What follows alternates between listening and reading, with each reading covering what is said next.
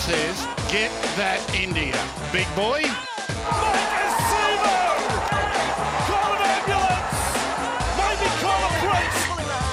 What a shot!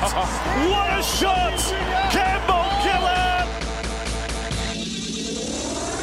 Hello and welcome back to another episode of the Tip Sheet Podcast. As always, I'm your host, John, also known as 4020. Just one sleep left until we have that big, massive game against North Queensland Cowboys.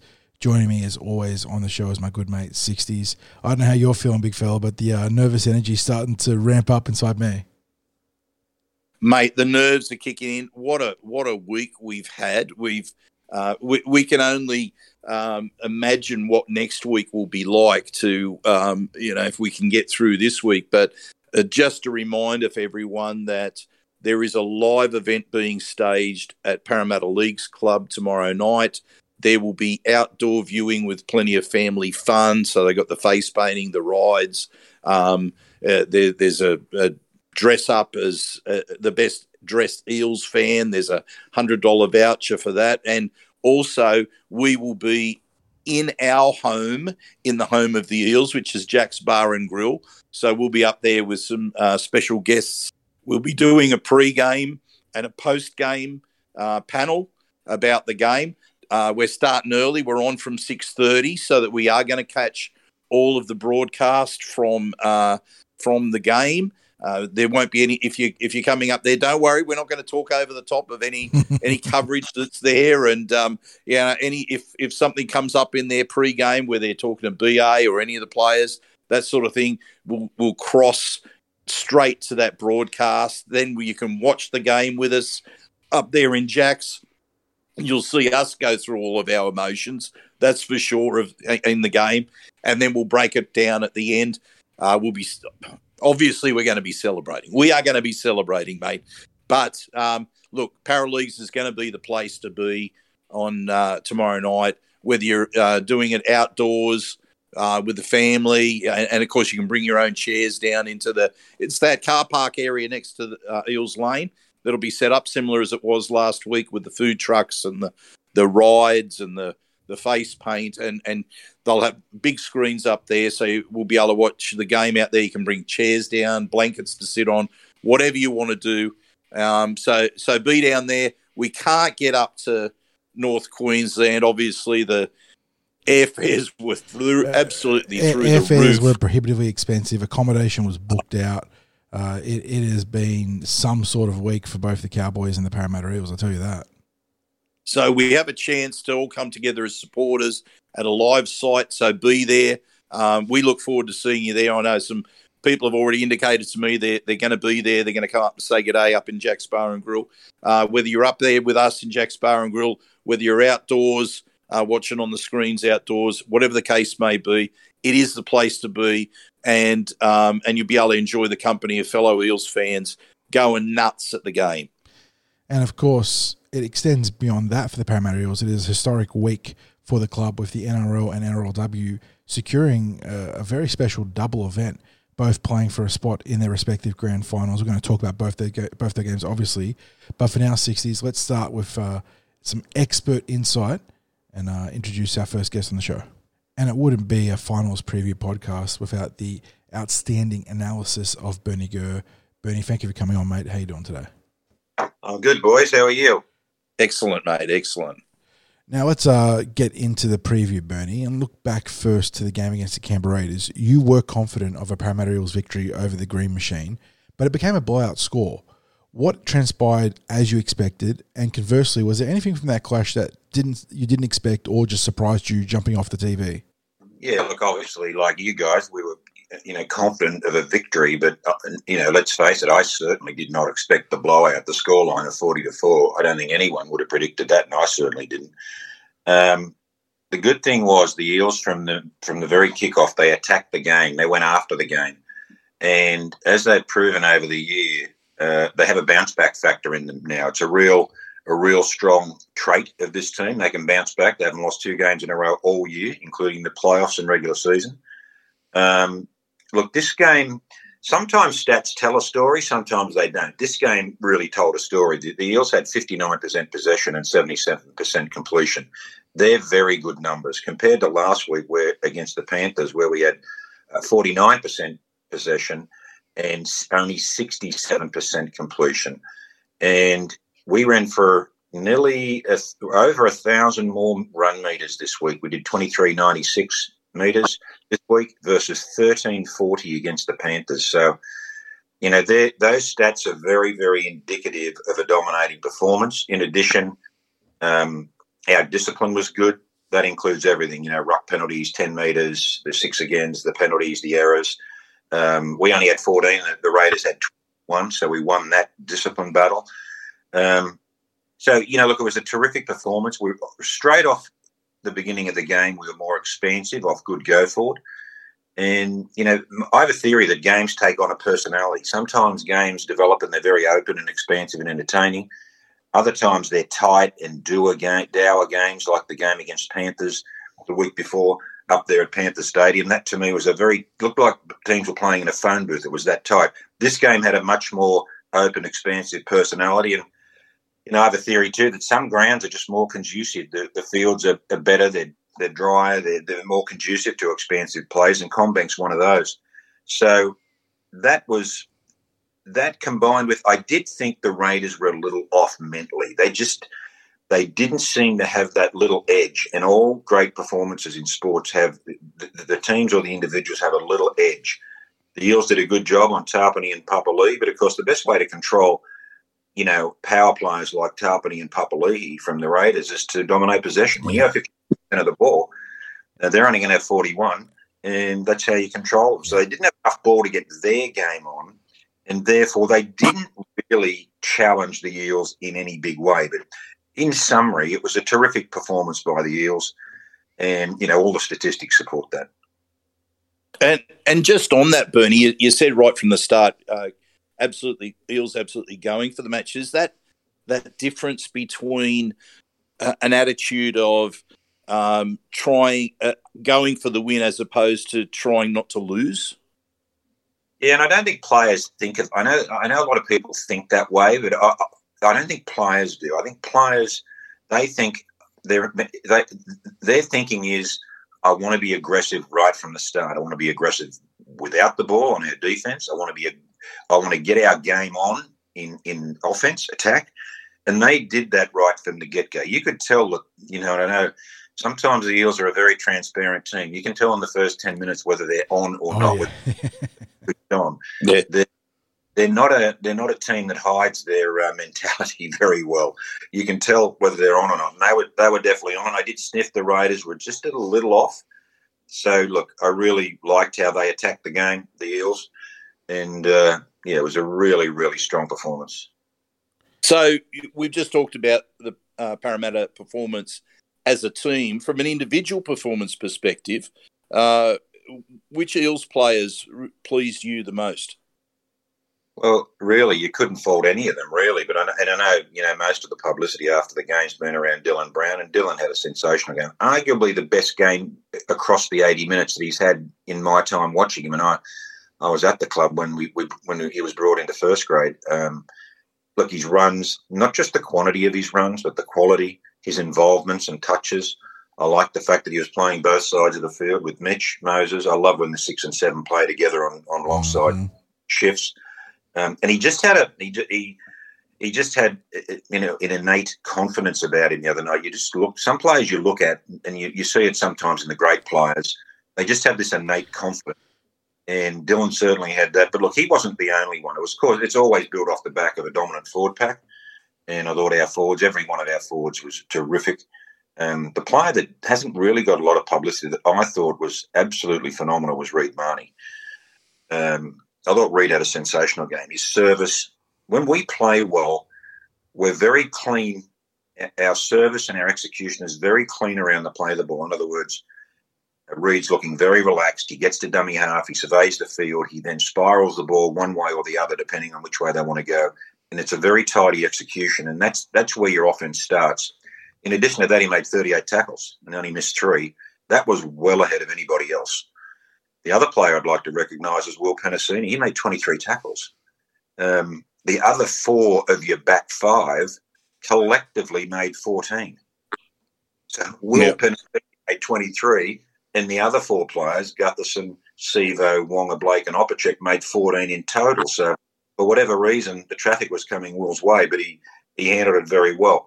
Of course, Gutho's involvement was was terrific. I thought he, he was back to where he needs to be. And, you know, my point with the Eels is for all the rest of it, Mitch Moses is clearly our most important player.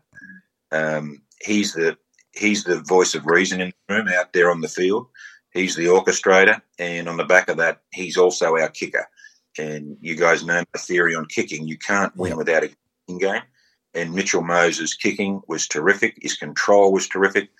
Um, his, his, his election of when to run and not run was great. So, look, it's hard to single them out, but there's just a couple that I, I wanted to highlight. The other thing I did want to say about it was, you know, it's just nice getting past week two to get that monkey off the back for the club and Brad. Um, and, you know, the, to me, it's not something I think internally that worries the, the Eels too much. And I certainly don't think it's worried the players. The players are just looking to win their next game. But also, you need to put a bit of perspective around that week two uh, issue because in 17, the Eels were beaten by the Storm in week two. They went on to win the uh, to win the premiership.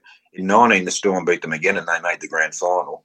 In 2020, South beat the Eels, and they made South made the grand final. And in 21, Panthers beat the Eels, and they were the premier. So in those four years that everybody's been talking about, where we can't get past week two, we've been beaten by uh, two premiers and two grand final teams. So you again, the media doesn't always give context and perspective around an issue that they're addressing.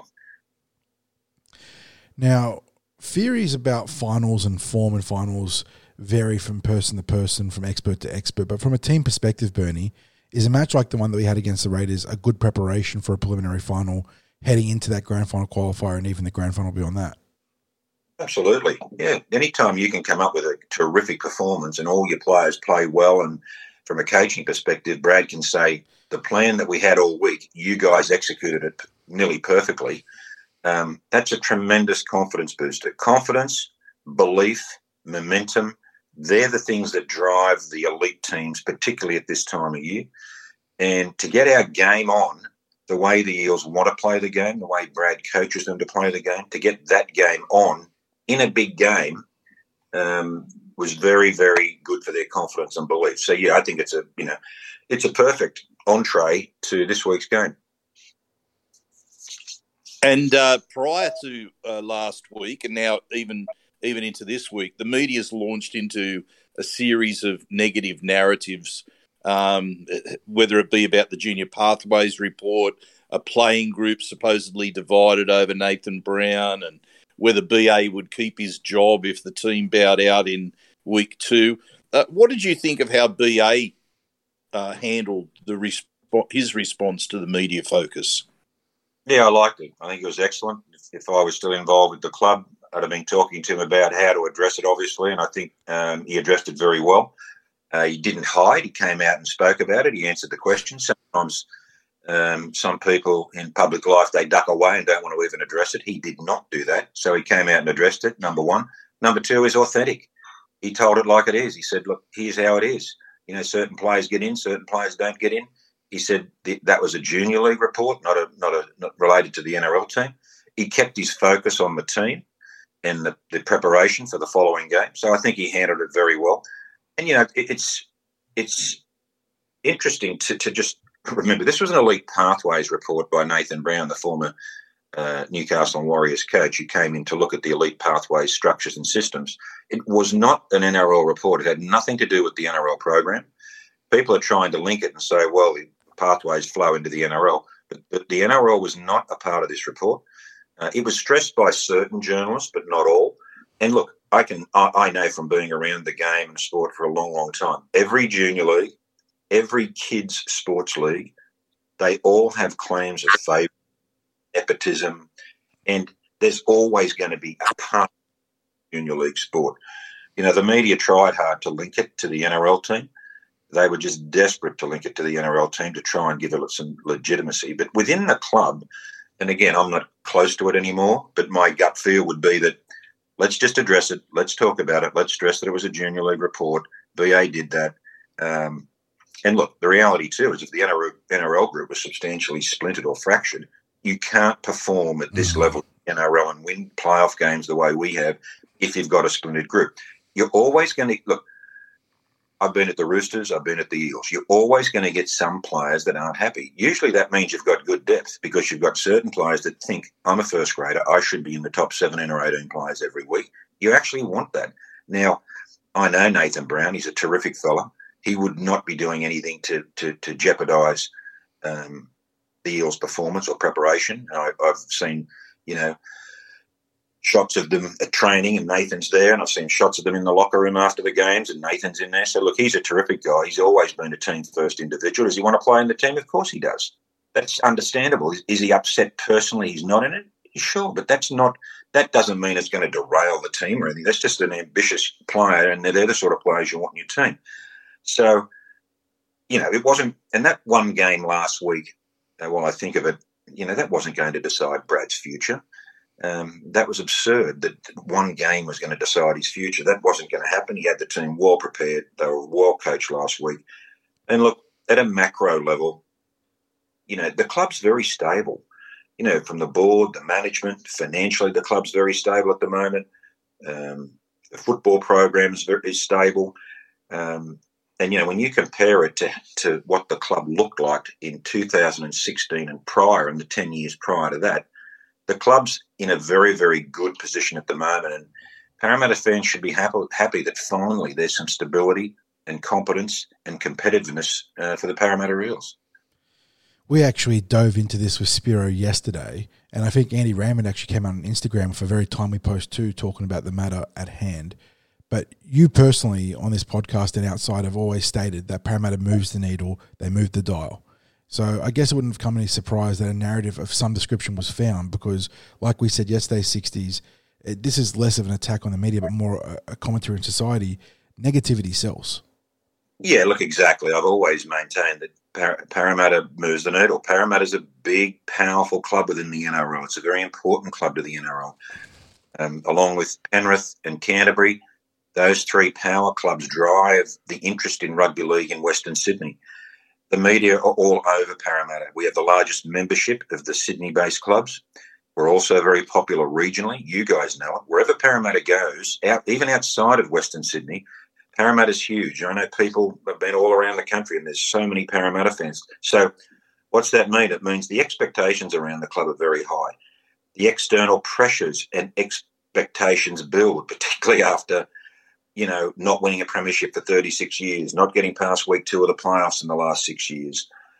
But when you look at it, the win loss record over the last six years, outside of 18, when we had a had, had to have a reset year, has been very good. In the last four years, the club's been consistently competitive, and it's hard to get it's hard to get to, to premiership success. But the Eels have rebuilt themselves internally um, with board management. They're financially well positioned. The football program's in good shape. But Parramatta will always move the needle. They're interesting. And of course, you know, we have so many people out there that are interested that uh, the Daily Telegraph and Fox Sports and Channel 9, they love reporting on the Eels. Now, uh, you've touched on this before uh, uh when you, we were first speaking today. Will it make a huge difference to the psyche of the team now that they are in a preliminary final? I think they're excited. I think the team itself is excited. They're they got they're one game from a grand final, and a lot of very good players never even make a grand final, let alone win the premiership. So I think they're going to be excited. I spoke earlier about the confidence and belief in the squad, and there's 12 other clubs that'd love to be where, where these four teams are this weekend. So I think the players this is a now mature group. This group's most of this group's been together since the start of 2019, and some even earlier than that. Mitch Moses, we got him over in 2017, but you know, Gutherson and um, and the and Mitchell and the and, and Lane and Campbell Gillard and Paulo, Reed Mahoney, Dylan Brown, they've all been together now for a number of years. And they've built to a position now where they understand innately that this is a very unique opportunity to go to a grand final. So I think you know, I think they're very measured in their approach, but at the same time, they're excited. And I think, I think Brad, from what I hear uh, around the traps and what I hear in the media, they're treating it very seriously. They're leaving no stone unturned with how they prepare. That's the way you should do it professionally. But it's underlined by, I think, the very fact the players are going to be very excited to get up there and play. So, speaking of playing and tomorrow night, the warmer match conditions are obviously the first hurdle when it comes to taking on the North Queensland Cowboys in Townsville. BA himself has said that the club is expecting uh, sort of weather in the vicinity of 24, 25 degrees, and I think they said 70 to 80% humidity, uh, which, you know, is far from uh, super challenging conditions when we, we expect the tropics. But he also made the point that those conditions at night are probably better than a dewy CommBank surface in winter. Uh, what was your take on that, Gord? Do you reckon it's fair? Yeah, I do. Look, I think the whole weather thing's a beat up. I don't, I don't think it's important. I don't think the players think it's important. Um, I think I heard one of the players say, "Look, we'll just you know throw the jersey on and we're going to go out and play." That's you the know, attitude, isn't it? Yeah, that's what that, you want. Or I think it's a you know it's a it's a point of interest. I don't think it has a high level of, of importance as a point of interest. In my look, just looking at it, I think Queensland Country Bank Stadium. It looks always to me when I watch games televised from up there, and I've not been to the venue, but when I watch it, it looks like a dry, fast track. It looks very conducive to open, expansive football, and I think Parramatta's used to that because you know the, the, the Sunday afternoons that they've played at uh, CommBank, that's the exact type of surface and environment that they play in there. So look, I think if it's a dry, fast track conducive to open footy, I think both teams will enjoy that. Bernie, yesterday when we were talking to um, Spiro Christopoulos, who uh, is with us on the news episode of the Tip Sheet, he was relating a uh, a story that Piggy Riddell said to him about the 2005 preliminary final when uh, the Eels lost to the Cowboys, and he said the night before some of the boys were together watching the uh, preliminary final between the Tigers and St George, and uh, all all through the season, the uh, pundits were tipping a, an Eels and, and Dragons grand final. And of course, the Tigers won. And he said the reaction from a, a lot of them uh, there, I suppose himself included, was, We got this now. You know, like we'll be playing the Tigers. They weren't, they lost focus on uh, playing the Cowboys. Uh, uh, and I'm just wondering then, is there an advantage in playing the very first of the preliminary finals and not knowing who's advanced to the grand final, or or does it not matter? Oh, look, if you're a mature football team, I don't think it matters. Like for example, I don't think when the Storm and Roosters have played in a lot of these games that they really care that much. They're that dialed in, they're that emotionally strong, they're that experienced that doesn't bother them.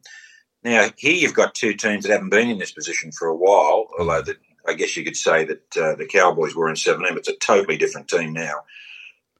You know, it may give them something to think about. I don't think if you're mentally strong as a, as a football team and as a, as a sport as a professional sportsman, I don't think it's a huge issue. I do look the whole issue of um, the good thing here is the Eels have a seven day turnaround from last week. That's a good thing. And then if they win this game, they have a nine day turnaround to the grand final and they're flying back directly after the game, so they get a full nine days back here to prepare for the win it. But I don't think they're even thinking internally within the team. Now the club has to think about what things will need to be done in grand final week if they make it, and that's a logistical exercise that we've been through before. And I've been through it at the Roosters. You need to be thinking about what logistically we need to do. But the football team does not need to worry about that. They just need to worry about this week and making sure they get there. So um, you know, I don't think I think we've got a mature footy team. I think Brad is a smart coach, and I think you know they're not thinking ahead about the opponent or anything at this stage. And continuing with the themes of psychology and logistics, the Cowboys obviously had the week off coming into this grand final qualifier on Friday night. Do you subscribe to the theory that rust equals rest? Sorry, rest equals rust, rather, get it around other way, uh, or that it was advantageous when they had the break? Because I know that the numbers or the statistics tend to point to the week off being an advantage in the finals, at least in the NRL. Yeah, and the one one reason that the week off is an advantage is because the teams that get the week off are the best teams. Yes. so you know these things become self fulfilling prophecies. If you're the best team, you usually get the week off, and if you're the best team, you usually win again when you come back and play. So there's you know there's that piece of it. I'm, I'm always a fan of the week off. Um, and it's even more relevant, I think, in the modern game where you've got 24 brutal games of rugby league. You've got your very best players who are usually in the playoffs because they're usually in the very best teams that make the playoffs. They've played Origin. Um, even this year, like with the Cowboys getting the week off, I think it's a real advantage to them. It lets players that, to get over niggling injuries, they can do a reset. They're playing at home. There's no travel for the Cowboys this week. They've had a number of young players like Nanai and Dearden, uh, Tuolangi. Uh, these guys have, uh, played Origin. Um, Cotter, they've played Origin for the first time, adding to the to the workload for the year. To me, the week off's a godsend for Todd Payten and his team, and will actually help their preparation. And even if you're a Sydney team like the Panthers, getting a week off for the Panthers to reset themselves, and they're a very experienced, mentally tough football team. I think it's an ideal preparation for the Panthers. So, in the playoffs, I'm always a fan of the week off, and uh, that's it's a challenge now for our Eels to combat a Cowboys team that I think would have absolutely appreciated a week off.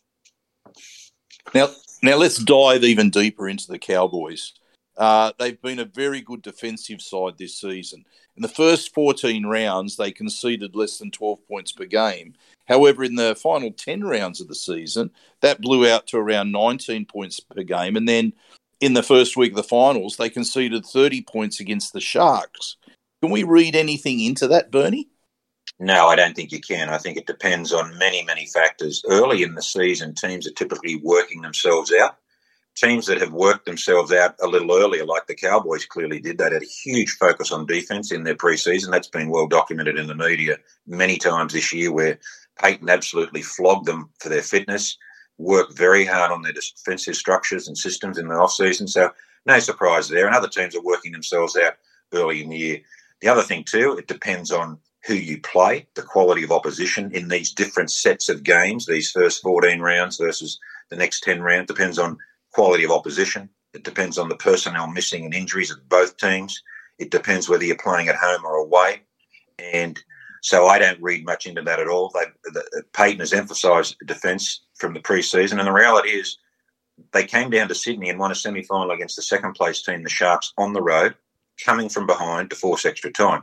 So I think you've got a pretty mentally resilient football team here in the Cowboys, and therefore I don't read much into into those stats at all.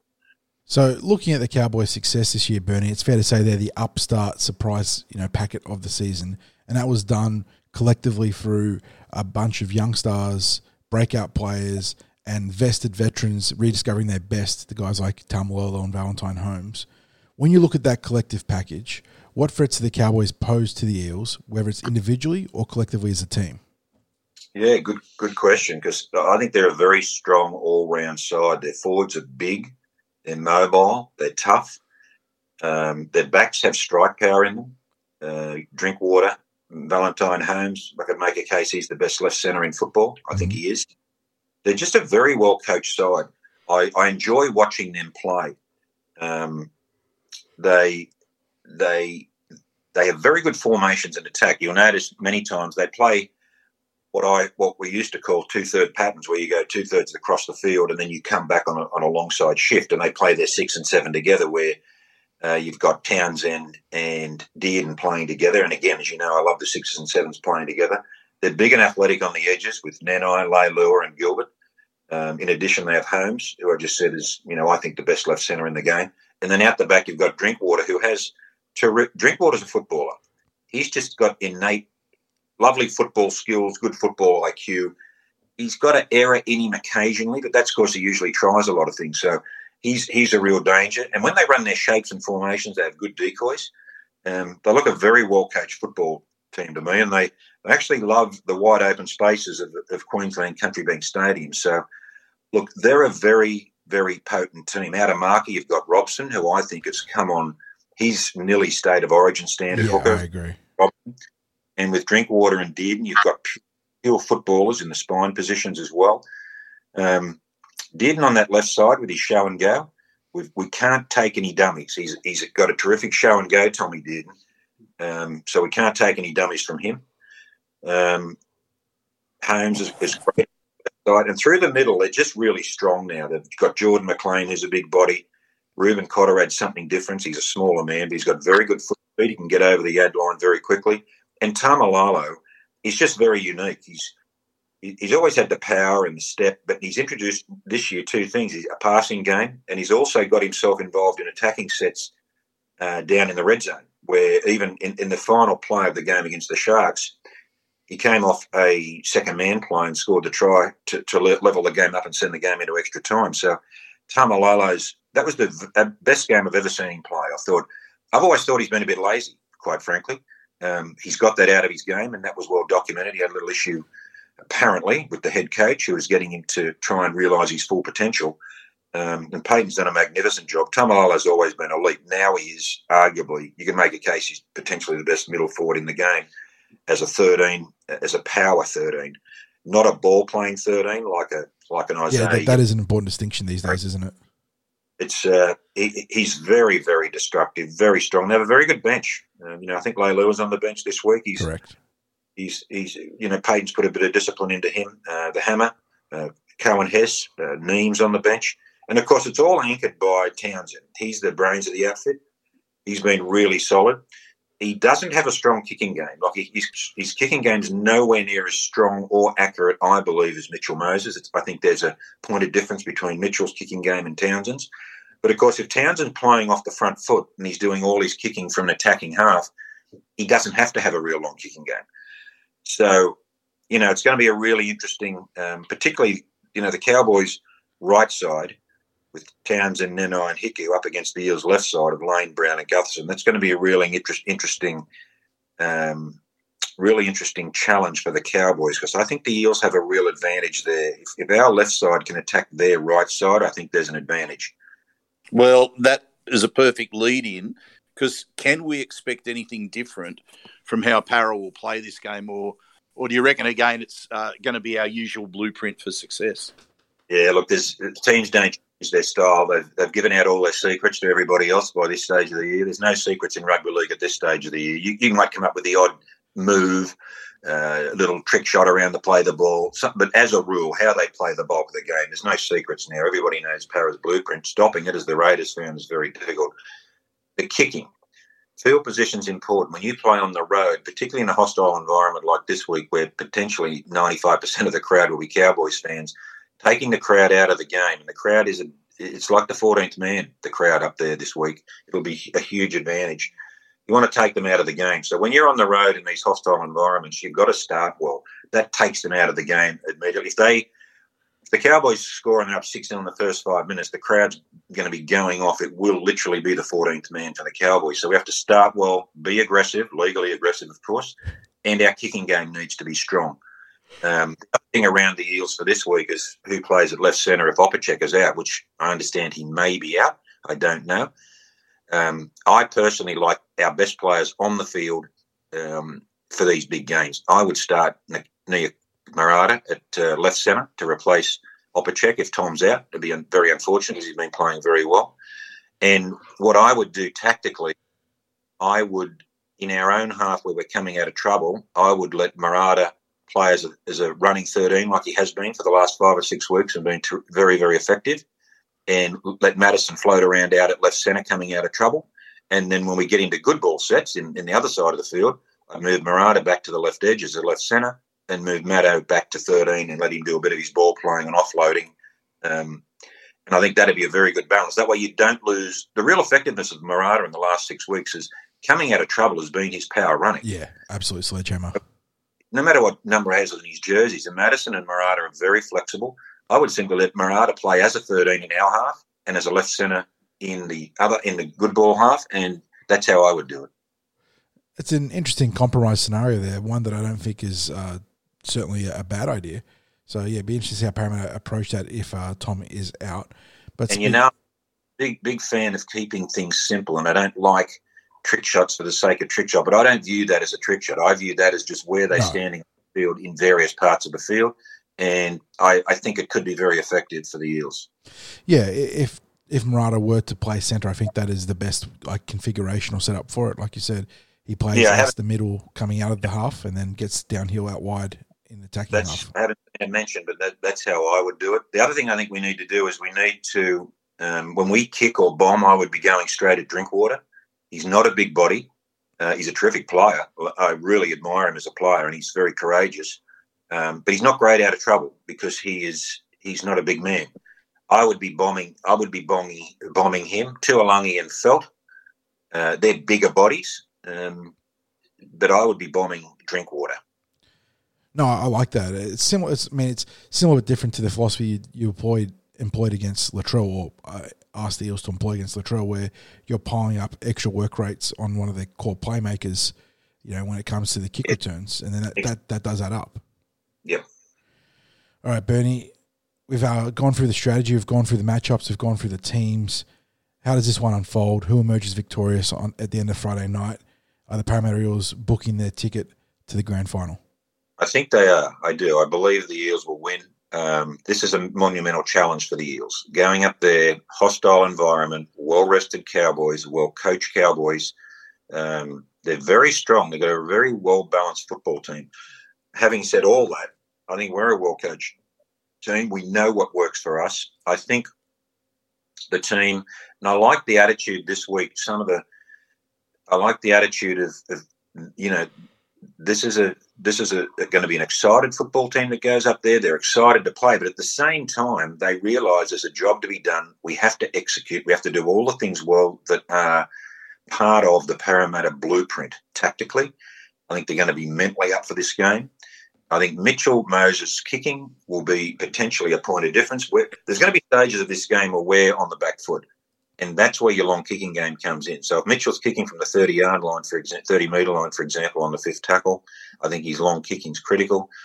But I just think the Eels, if we can, if the Eels can get over, you know, 48, around 40, 50% of the ball at least, they're going to need that. I don't think any team can can win up there with 40% possession. It's just too hard. But I think if we can get around that 50% plus possession and we execute the way I think we can and get our game on, I think the Eels can win it.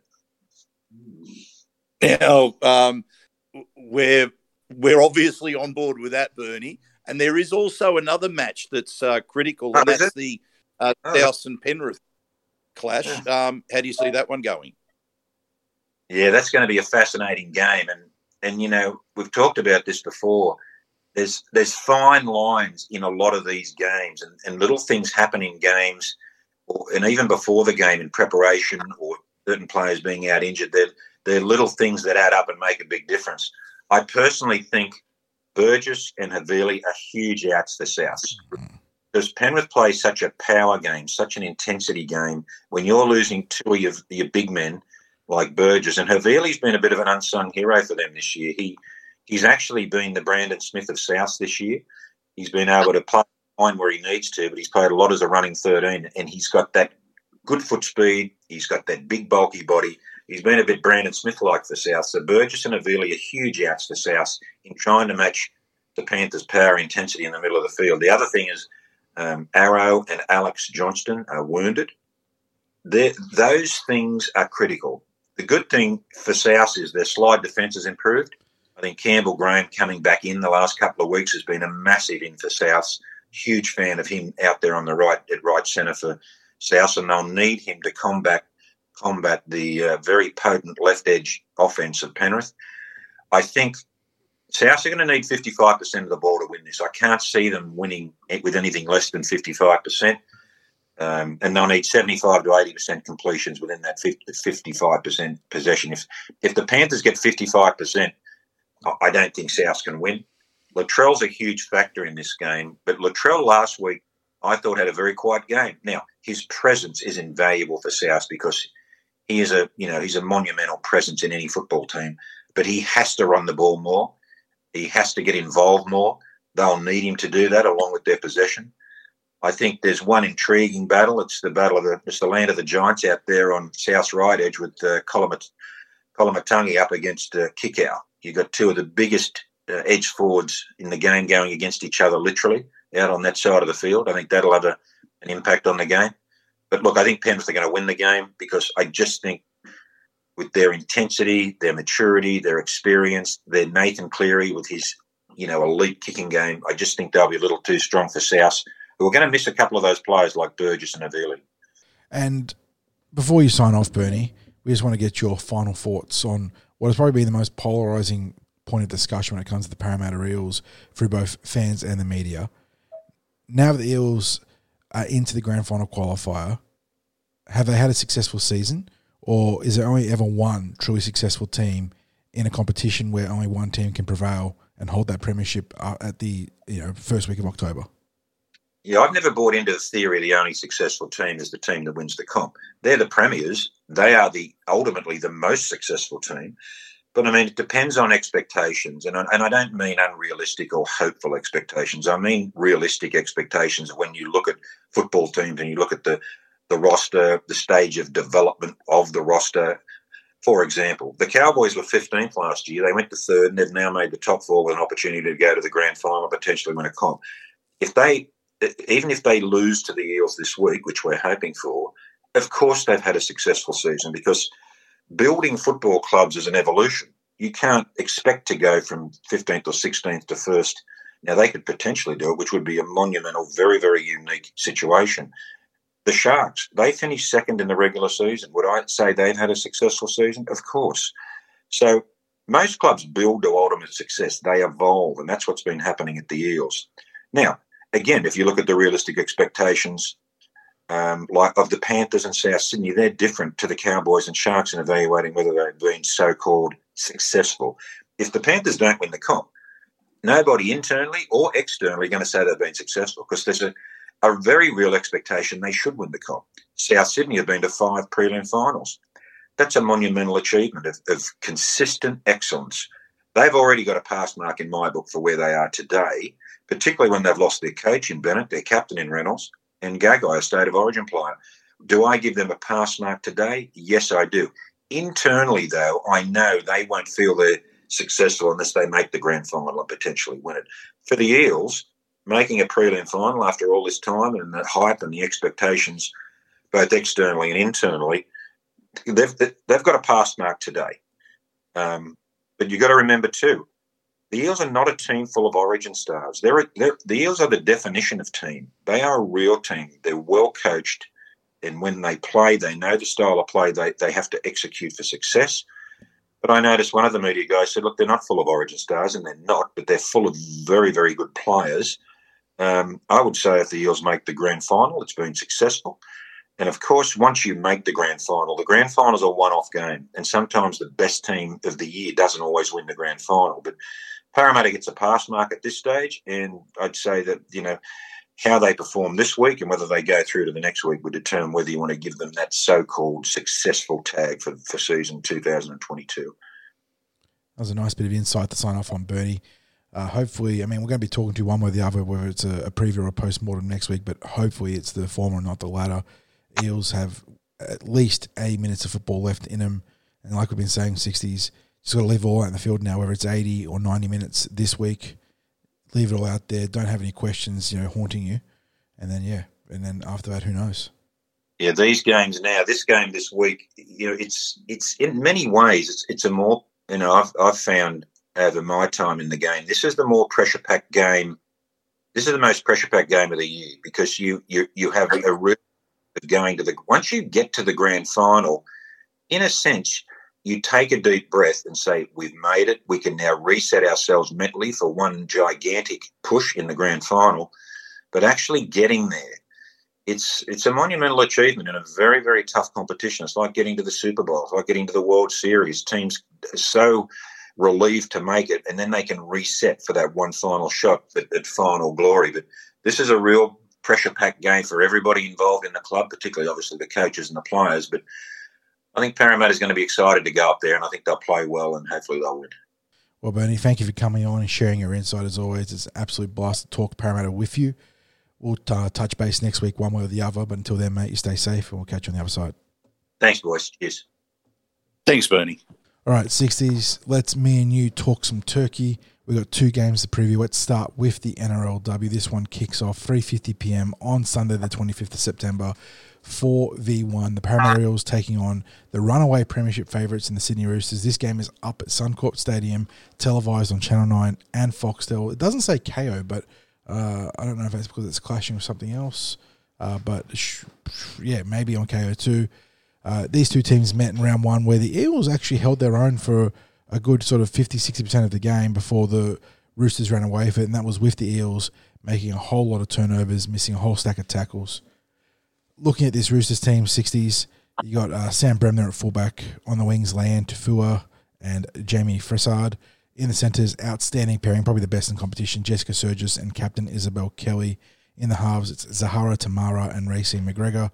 Front row, and this is another strength for the tricolours here. Sarah Togatuki, Mya Hill-Moana, both outstanding bookends. Destiny Brill is in number nine. In the back row, you've got Shania Power, Olivia Kernick, and lock forward Keely Joseph, who also was outstanding against the Eels in that game, going back just over a month. On the bench, we've got uh, Jocelyn Kelleher, Shorten Burton, uh, Kalasapani Hopoate, and Otessa Pule. Extended roster, uh, Jolie Morris, Samantha Economus, Jasmine Strange, Shante Tamara, Jada Taylor. For the Eels now, I believe it's an unchanged lineup from the team that took down the Brisbane Broncos and critically secured that breakthrough win to book their spot in the finals. Fullback Gayle Broughton. On the wings, Zawi Faye and Cassie Tohihiku. Very young pairing there, but they've been doing their job superbly. Uh, one of the co-captains named here, Tiana Penitani, we'll talk about whether she's going to be playing or not shortly, but she'll partner Rikeya Horne in the centres. Ashley Quinlan, she had her best game of the season last week. She's at 5'8", partnering Taylor Preston at halfback. Front row, Philomena Henizi named to start, but she came off the bench last week, so there could be a little bit of a tweak there prior to kickoff. Currently, she is partnering Ellie Johnson, who scored a try on the weekend, with Sally Malangi at dummy half, although Brooke Anderson did start last week, so keep an eye on that. In the back row, it is unchanged. Christian Pio, Vanessa Foliaki, and Simaima Taufa. Uh, Taufa, who posted an NRLW record 307 metres last week, 60s. Absolutely insane stuff.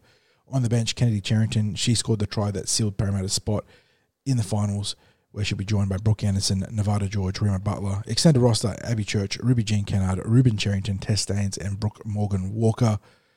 Whew, that was a big mouthful there, mate. But this is a game where the Eels undoubtedly come in as outsiders the Roosters did account for him earlier this season. The Roosters would go on to be undefeated in the regular season, looking the best team in the competition by some margin. But, but, what we saw the Eels last week, the very best of them, they can harness that, they can channel that, and clean up on the mistakes.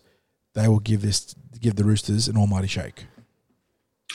Yeah, let's look back on that first encounter with the Roosters, which was in the opening round.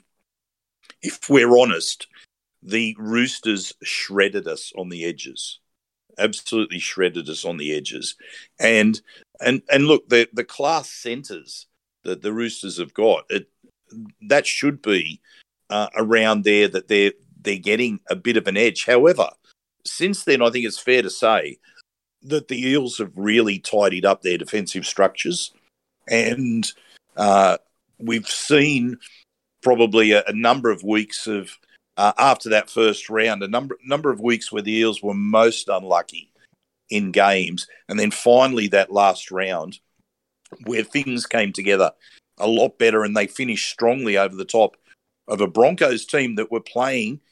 Well, you know, pride was really on the line for the Broncos last week, wasn't it? They they've been at the top of the NRLW for years.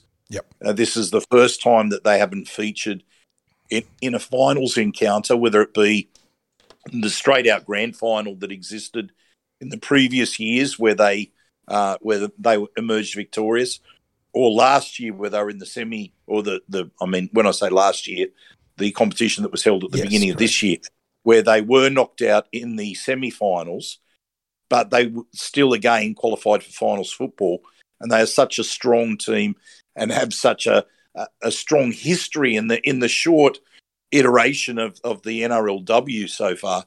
They, they were the outstanding team there, and um, yeah, it was a big win to get over them, especially when it meant so much to them. Yeah, so look, I'm I'm looking forward to the Eels carrying that momentum into this week. I think they'll I think they'll rate their chances against the Roosters because in that game against the Roosters, that first round, even though the Roosters shredded us on the edges, the game really flowed with uh, possession and runs of possession. Mm-hmm. And the Eels also made a number of errors. The Roosters got runs of possession, um, scoring when they were scoring tries. They they scored them in batches in that game. But likewise, I think up until um, partway into the second half, the Eels were, I think, from memory, like two points behind I think it was the score might have been something like 18 16 or, or thereabouts. So. And it, it, it really looked like it was going to be a, a, a, closer encounter than it ended up. They, the Roosters again got another batch of tries and and and broke away from uh, the Eels on the scoreboard. But you know, in the in the minutes that were um, the more competitive minutes, that had to the Eels had to take some confidence from that. Agreed. Now, looking to this game sixties, you know, usually you talk about playing to your strengths, but I think the Roosters are so good that part of Parramatta's uh, allocation of resources here is going to be definitely uh, tied to locking down those edges, trying to compete in the middle. How much the Parramatta focus there? How much they focus on their own game plan? What we saw against the Brisbane Broncos, which in a way was actually quite similar to how our men play in the NRL. That blended the power through the middle, getting you know fast and downhill down the edges. We saw Zawi Fay having a nice connection with the five eight Ashley Quinlan yeah, like how do they approach this game? It's their first ever finals game, taking on the premiership favourite. What is their key to success? You know what I, I think with the with defence, you just have to uh, trust your structures, trust your communication, and Dean Widders has pretty much put out there the same team the last few weeks. So there's in the shortened season that is the NRLW they're as deep into the season as as you're going to get to work out combinations. And again, as I said, there's he's put in a relatively unchanged lineup, so the the defensive structures communication. I, I think they just have to keep going with what they've been doing in the last few weeks. Not not worry too much about it. If they if they function, if they slide well, they're going to cover the the edges of the Roosters. For mine, what we have to get right is the attack. I think we trust the defence, but we really need to get that attack right because we've seen so many times where we just can't quite unleash someone like Gayle Broughton. And I think she can be the difference maker in this match. She will provide the X factor. And if if we can get her involved in a little bit more of the play than what we have, um, we, we've seen the forwards can match it with any of the packs that they've been up against. So we're looking for that edge out in the back line, and I think she's the I think she's the difference maker.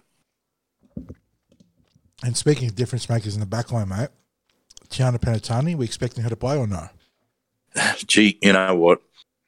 It's it's almost a similar sort of scenario to Tom Opacic in the NRL, isn't it? Because you've got a, a player that if they're under they're under doubt, they're they're under that injury cloud, and yet they're they're being named. So what you're thinking is they're an outside chance of playing.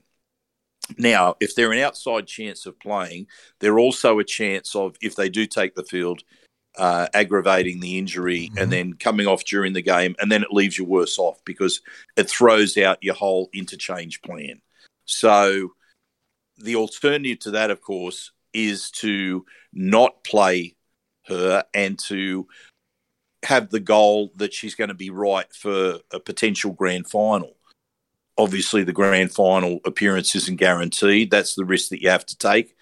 I'm I'm for putting the a fit player on the field in that position because again we're talking about the Roosters strike centres. Yeah. And although Penitani brings that experience, and you'd love to have it out there, you can't have a situation where the uh, where either a she's um, she's maybe hampered by an injury and can't defend as effectively, or b that she goes off the field and then we're we're putting someone out there that um, not a natural centre, and they're having to defend uh, out wide against a couple of the best centres in women's rugby league. So the obvious follow up question there is, you put her on ice, hopefully making the grand final for the team winning on Sunday. Who replaces her in that game against the Roosters? Abby Church, Tess Staines. Is there a left field option? Uh, look, I, I, I guess it's probably going to have to be Abby Church. I think the fact that she's named at 18 says that uh, she comes in to do the job. She was named at the start of the year. And Dean Widders then had that little uh, bit of a positional change where he brought Rikeya Horne from the wing into the centres, and Rakia's done an outstanding job, uh, both on both sides of the of the game in both attack and defence in, that shift to the centres. In fact, I like her being closer to the ball. I think she's a better centre than she is as a winger. Yeah. So uh, that that was that was a really good move. Um, but Abby Church was selected as a, a centre. She was at the start of the year. She was the one that they were they were going with that they were putting their faith in. Uh, I, I think you have to put the faith that she will get the job done at centre if uh, Tiana Penitani is is not selected. Like I said in the lead up to the uh, preview here, 60s, Eels will be rank outsiders in this game, but I dare say that both you and I are going to back them to get this win because, of course, you got to when it's a sudden F, you know, ticket to the grand final on the line. How do the Eels win this one Yeah, I- scoreline? Who's the star? Okay, look, I think it's going to be a high scoring game because I don't think you can shut down what the Roosters have in their team and and, the threats that they provide. They've they've gone through undefeated for a reason. So I think I think it's going to be a scoreline something like about thirty four to thirty, and uh, I'll I'll back the Eels to to get that in. If but it, again, it all comes back to our attack because, as I said, I think defensively uh, we have to just roll with our systems. We know that the Roosters are going to score points, as I said. So uh, if if we can get our attack to work, that's how I see it playing out a 34-30 result. If the attack can't quite get into rhythm, uh, that's where we will have a problem because I think you're going to have to score up around that 30 to 34 points to beat the Roosters. Yeah, solid insight there, mate. I'll be slightly more circumspect with a very uh, defensively orientated scoreline of 28-26 in Parramatta's favour.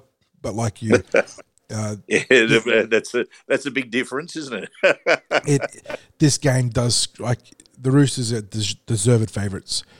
Like you said, if Parramatta win this game, they've got to go blow for blow, try for try, and obviously it doesn't have to be necessarily you know uh, alternating tries there, but they've got to be able to score in bursts, in spurts, and keep that scoreline ticking over. Because the Roosters get a lead of some margin, you can see them going for the jugular and trying to close out the game. Um, in terms of the star players, you already mentioned Gayle Broughton. Obviously, she's going to be important. We need Ashley Quinlan to back up her outstanding performance against the Brisbane Broncos. And then after that, much like the, the men in the NRL 60s, it's just across the team. The forwards need to do their job, backs maximise their opportunities, and cut down on the silly errors and the penalties because they're going to be the backbreakers. yeah, yeah. So, um, uh, mate, what's your you you you're going for that 20, uh, 28, 26? 28, 26. 34, 30. Mhm. And Uh, and who do they play in the grand final? oh, that's a that's a tough one. It's hard to go past Newcastle. I think just the the core players they got from Brisbane and Tamika Upton and Millie Boyle have just added so much to that team that already had a few pieces, you know, floating around. And um, they, they've sort of the after the Roosters have been the team that's probably harnessed momentum the best. I, mate, I, I like the Newcastle team. I, I I did so at the start of the year. I said they they could well be the team that uh, goes through and wins the title.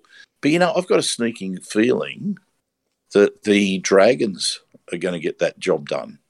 I just, They've got the Yeah, I experience in the finals, and they're yeah, I, Yeah. I yeah, I think I, I think they're they they're going to go for back to back grand finals. So um, they were the yeah, bridesmaids be last, last see how it plays out. So that fire's going to be burning. So yeah, it's not a bad tip. But yes, this one, 3.50 p.m. kickoff. Let's back our girls in and, uh, you know, hopefully get the big double, which, speaking of, takes us to the NRL game, which kicks off tomorrow night, Friday, 7.50 p.m., Queensland Country Bank Stadium, Townsville. 3v4, Cowboys versus Eels. Cowboys line up like this, 60s with Scott Drinkwater at fullback, Kyle Feldt and Murray Taulagi on the wings, Valentine Holmes and Peter Hiku in the centres. Tom Dearden and Captain Chad Townsend are the halves pairing. In the front row, it's Jordan McLean, Reuben Cotter, and Reece Robson at dummy half. And looking to the back row, we've got Tom Gilbert, young gun Jeremiah Nanai, and then Jason Taumalolo, the machine himself. On the bench, Hamiso Tabuai-Fidow is the utility back, Luciano Leilua back row alongside Coen Hess, who is their middle. Griffin Neame, we haven't seen much of him 60s, but he's the final man on the interchange. Extend the roster, Jermaine Tanoa Brown, Tom Chester, Jake Granville, Brendan Elliott, and Ben Hampton. For the Eels, an unchanged team on paper, but we could potentially be looking at at least one change with Tom Opacic under an injury cloud there.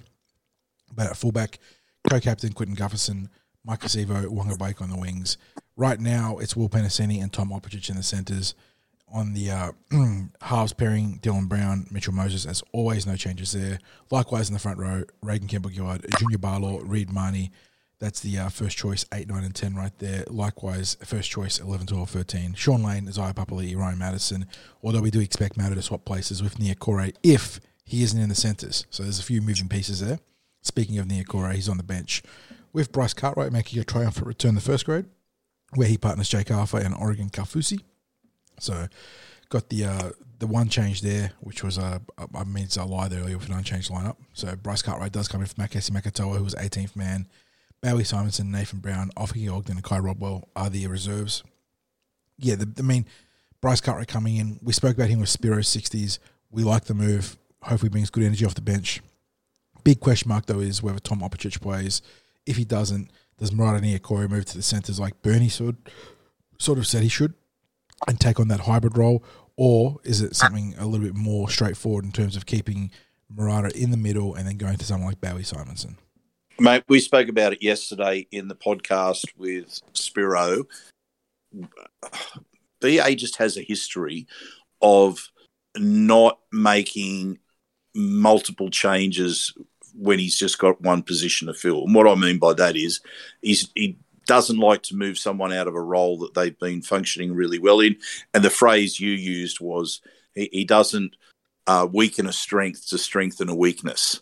So I think they'd be more likely to have a, a like for like scenario that he will bring in a back to fill the back's position.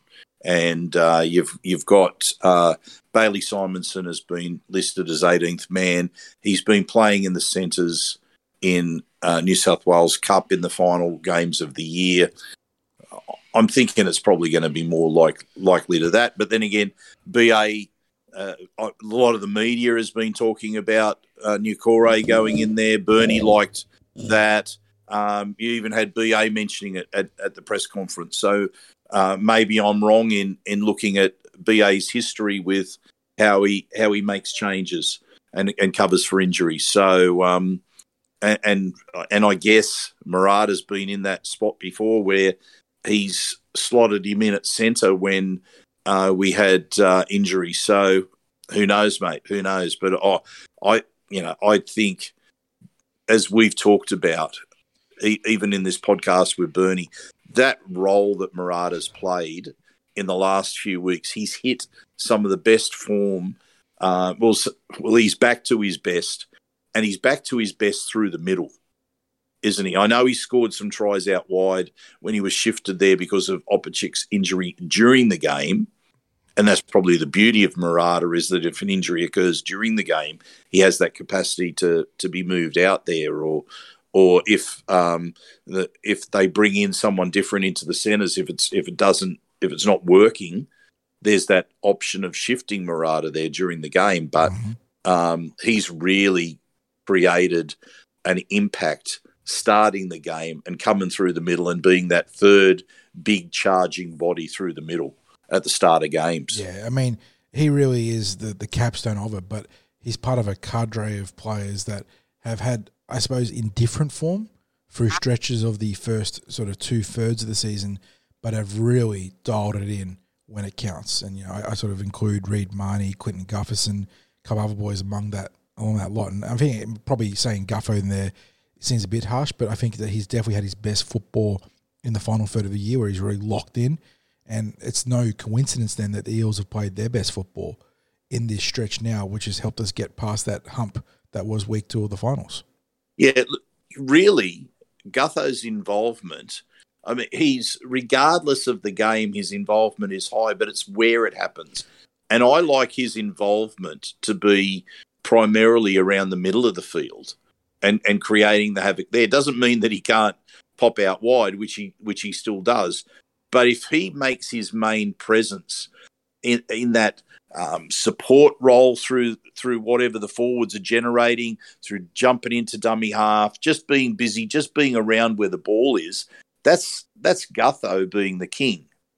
If he's just being there all the time for um, for block play after block play, that's that's not good for Parramatta and it's not good for him. Yep. So yeah, we like we like to see that.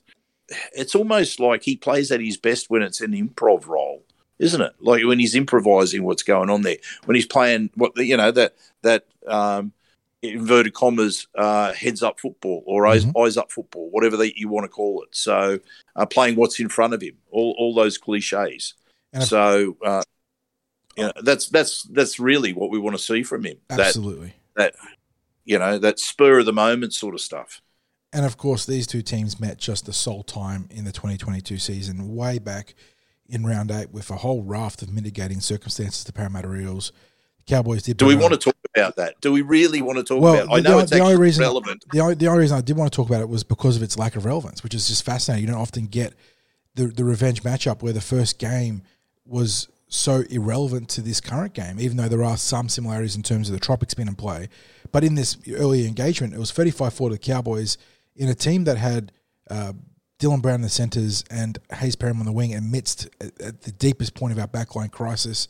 And then it was also revealed that the team had sort of been dealing with a, a flu or a bug that week. So this was when the Cowboys probably really announced themselves as not just a flash in the pan, but for the Eels, it, it's it's such a bizarre game to look go back and look at because in the Darwinian conditions, with you know uh, an absolutely jerry rigged backline out of whatever you know scraps we had left on the heap, you know players playing out of position, we didn't play good football. That that surely doesn't even become a factor for the players when it comes to approaching this game, does it? Sixties. Yeah, uh, I mean that that was relevant to remind us of what was happening uh, with the Eels backline at that stage of the season because yeah, it was that was really when we're at the stage of looking at bringing in, uh, you know, do we bring in a recruit? Do we do we fill a roster Uh, I mean, we'll, we'll link, with a backline player? we'll link to several players, uh, Jamayne Isaako, and then uh, the one on the Gold Coast. Uh, goodness, I think he's going to the ESL now. He, he plays centres. Uh, was at the Cowboys as well before that. I'm having an absolute brain fade here. Yeah, yeah. Well, basically, we were looking at how how do we fill these Marsters, positions East because Marsters. There the-. I got there. There there we go, Esan Marsters. Yeah, but uh, the- because the injury crisis was extending into into um, the New South Wales Cup team Yes. as well, so the options the options simply weren't there. There were there were injuries through the grades, and uh, Parramatta were were really struggling to field a team. So much so that again. Uh, BA had to do what we say he doesn't like to do, which was he was he was looking to uh, weaken a strength to strengthen a weakness. He had to move Dylan Brown out to the centres, Mhm. and uh, there was just there was just no way around that. So, um, yeah. So again, as you said, uh, different set of circumstances around that game, and once you have one team dominant in those hot and humid conditions, it's not going to pan out well for the other team. It just isn't. And and Parramatta weren't on their game that night. The the play was all flowing for the Cowboys, and in the end, they made it an ugly scoreline for for Parramatta. And uh, we're looking at going into the uh, the game this week, where really the only disruption is around Tom Opacic. Mhm. And uh, if we can if we can satisfactorily overcome that, then I'd like to think that we're we're well on the way to uh, a victory. I'm looking at the two teams, and I really believe that the Eels have the advantage in the halves. I think we've got um, a couple of set, a couple of packs there where I actually think we've still got a bit of an edge in the packs, and and, and I'm looking and I think, you know, for everything that the the that the Cowboys have got, I think we've got an edge in the back line as well. I think on paper, the the Eels have uh, an edge over the Cowboys. Um, yeah, I mean, of course, you look and, and look, the, it could be argued that the that the the Cowboys have an edge on the bench, but even then, if you look at the Hammer and uh, Neame in their last game, they barely used them. So you you really and if and if you say, well, the Eels have only been using 15 players, then you're basically lining up Leilua and Hess up against, up against Matterson and, Yeah. and Kafusi. Mhm. And and then, uh, or it might be up against uh, Matterson and Kafusi. Mhm. You know, if you're talking about who who will get the most minutes, so um, have they have they got that much of it? Have they got a real edge there? I I would argue that they haven't.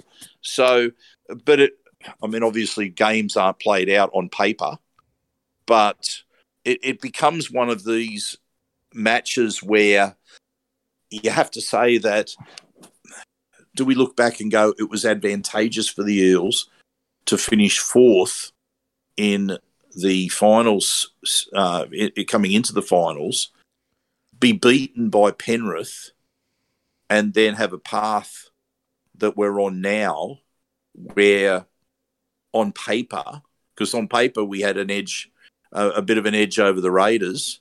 Uh, on paper, we've got an edge. I believe we've got an edge on the on the Cowboys, in spite of the fact. Well, what did they finish? Two points ahead of us on the table Correct, yeah. something like that. So you know, maybe you know, maybe they didn't have such a significantly better season than the Eels, and I and as I said, I think we've got a bit of an edge on paper. Um, and if we can make that translate to what happens out on the field, and we do that by again, it's quite simple. We just go back to Parramatta footy as we discussed with Bernie Mhm. Yes. you know, win that, win that, win the early collisions, have a good kicking game, which includes the kick chase, put pressure on their kickers, and I and I don't think that their kickers pose a threat. You know, not like some other teams have yeah, kickers it's, it's, a, who's it's a tighter who- kicking game. themselves. They're good game managers. Their halves are very good game managers. And go, don't get me wrong. It obviously Todd Payten wanted good game managers in his halves to get the best out of his team, and uh, it's worked. You, you can't Mhm. you can't deny that the the team that's finished ahead of us on the ladder has had a successful season where what he's looked at employing and, and Bernie talked about them getting to uh, spreading the ball two thirds of the way across the field, then spreading it back open. So, in other ter- in other words, there's like there's a term that uh, for positions on the field where coaches like to get to. They either call them the 64 or the 73 sort of position, and that that relates to how many defenders are in the uh, the are- are- yeah. that they're facing. Are they is they have they got six and four on either side of the ruck with the 64? Have they got seven and three on either side of the 73? Uh, when they're calling a 73 for either side of the ruck. Mhm. And it's obvious that the Cowboys like to get to a 73 and uh, or 70 30, 73, whatever you want to call it, um, and an attack from that wider point. And uh, I think someone has uh, related it as well that we've spoken to for how Tim Sheens would use wide spreads of the ball for the Tigers attack back in And 2005. Todd Payten obviously being So- a student of Tim Sheens, you can see the connection. Yes. Yeah, yeah. So uh, we're looking at um, at uh, you know that that sort of wide based attack, and their halves suit that. Um, we've got halves who, uh, on top of structure, can play that very improvised football and and play what's in front of them. Uh, they've probably got the they've got a faster running game, both Dylan Brown and Mitch Moses. I really think it it comes down to, as I said, if the Eels play Parra 101 footy that I talked about before, then I think we've got the players in our team that can find the edge playing off the back of that. And, and that includes our halves um, primarily. Uh, setting it up for the rest of the back line. Yeah. So, and I think that's what it boils um, down to, mate. Is that we spoke with Bernie. There's obviously stuff that you have to respect from the Cowboys. They've got Scott Drinkwater, a player that's really emerged into the spotlight this year. They've got talent in the back line that can finish opportunities. They've got a, a halves pairing with Tom Dearden that can you know show and go. And in the forwards, you've got you know a, a young Tyro that's a danger with the kick in Jeremiah Nanai. You've got an absolute beast in Taumalolo. There is obviously good players across the park here for the Cowboys. You don't finish top four otherwise. But for the Parramatta Eels, the missive, the mission statement, like it has been for so much of this season, is go out there and do your job. You take care of your own business, and so much else figures itself out. Yeah, absolutely, absolutely. So, uh, time to make the call, mate. Yes, we've uh, done we've done plenty of talking, put the cards uh, down both table, with Bernie mate. and now. So, uh, I'm obviously I'm going to tip the Eels. Obviously, uh, l- last week it was interesting. We were we, we were talking again um, over in the club before we went to the ground, and uh, I, I, was saying to you then, uh, wouldn't it be good to be sitting back and you know you've got a a thirty six 0 yeah, score. We're talking about like how nice it would be to have a stress free final for once. You know, not having a team storming back into the contest or making us chase you know eight points or ten points with uh, ten minutes to go, and you know we got what we asked for for once, which was beautiful. Yeah, well, we almost got what we were after because uh, you know that that horrid, horrid call to disallow a try, which would have taken us to 28 0. I have no doubt we probably would have been going towards 36 or 40 nil at half time if that hadn't been pulled back last week. So, do I dare to dream that we can win another finals game convincingly? Um, you know what? I do. I'm I'm going to take the Eels to win this by 32 to 12. Wow, I, I, actually already made a prediction earlier this week with the other boys on the Parra podcast, and you almost you were within two points on either side of my prediction there. I went 34-14 with the same the same sort of view. Like if we're going to go up there and win, I think we win solidly. I mean, obviously you can't rule out a close game, and if it is a close game, you've got someone like Valentine Holmes who's going to be an absolute menace of his ability to slot field goals. But if the Eels play to their strengths, I can see it being a very solid victory. So I went 34-14, and I looked at one of the two bookends as a, an opening try scorer, Smokey, because the Cowboys looked a little bit vulnerable through the middle in that game against Cronulla. I think Toby Rudolf was the man that stormed over from about 10, 11 metres out. And I think that if uh, Reed is on, on point and Junior or Reg are fired up, there could be some opportunities early in the game to exploit. Yeah, and I'm I'm not thinking too differently to you, just a tiny bit wider. I was trying to decide between uh, Laney and Ice, and I'm gonna I'm gonna go for Ice as uh, first try scorer. And, then, and uh, best on field. There's a lot of options here, uh, mate. You can go for one of the, the obvious options in the spine, but you know it's a grand final qualifier. You got 17 players that could be the difference maker here. Yeah, I think I've already signalled where I'm going. Uh, Mitch Moses. Mitch Moses yeah, I, I think it, when all is said and done, it'll boil down to Mitch and Dylan. And, you know, there's a ton of other, even primary considerations there, but secondary and tertiary playmakers when it comes to that. You mentioned the starting front rowers, starting back rowers, even on the bench. You know, whether it's Matterson or Marata coming off there, they're going to be absolutely critical to this game. But Bernie said it, and and you know the conversation's been so driven about how Parramatta Eels, the Parramatta Eels have not got a superstar or a game breaker uh, Mitchell Moses is is very much slept on for his ability to take control of these big games and has been for about I want to say 24 months now. Uh, this is a chance for him to make an, I'm not going to say a statement game to make another statement game because I feel like that's always been doing for a while now is making these statement games and uh, yeah and really put himself into the conversation as a top two NRL playmaker. Yeah, yeah, I like it, mate. I like it. Ooh, so yeah, like we said at the start of the show, at the top of the show, sixties, one more sleep. It's uh, not quite Christmas come early, but given that there's a lot more nerves involved than uh, the 25th of December. But wow, it, it, it, does feel very good to still be alive at this time of the year, knowing that there is just 80 minutes between you, your team, and a grand final berth. it, it is the most meaningful football we've played in 13 years since 2009. It's the culmination of, I mean, Brad's been tenured now eight or nine years, but you, you go back to that 2016 fallout and and then everything that he had to rebuild after rebuilding the first time. So you're talking about you know six or seven years of extra blood, sweat, and and tears. This is where they're at now. This is there is a sense of finality for some players to part in the club. There is a sense of hope across the entire team. They know how good they are. They know they can beat Penrith.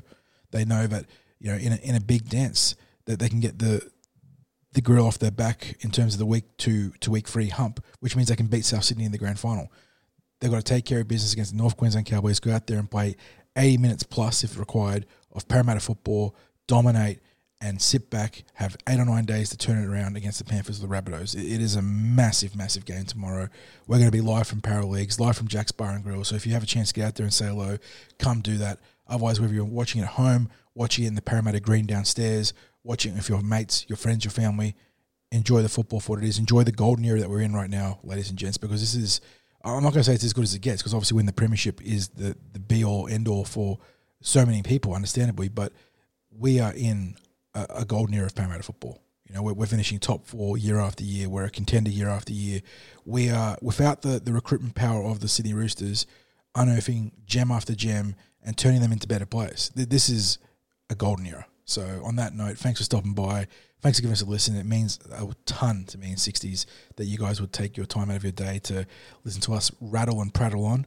But uh, until the next episode, until that instant reaction against the Cowboys, stay safe. We'll catch you guys in the next episode. Go you Eels.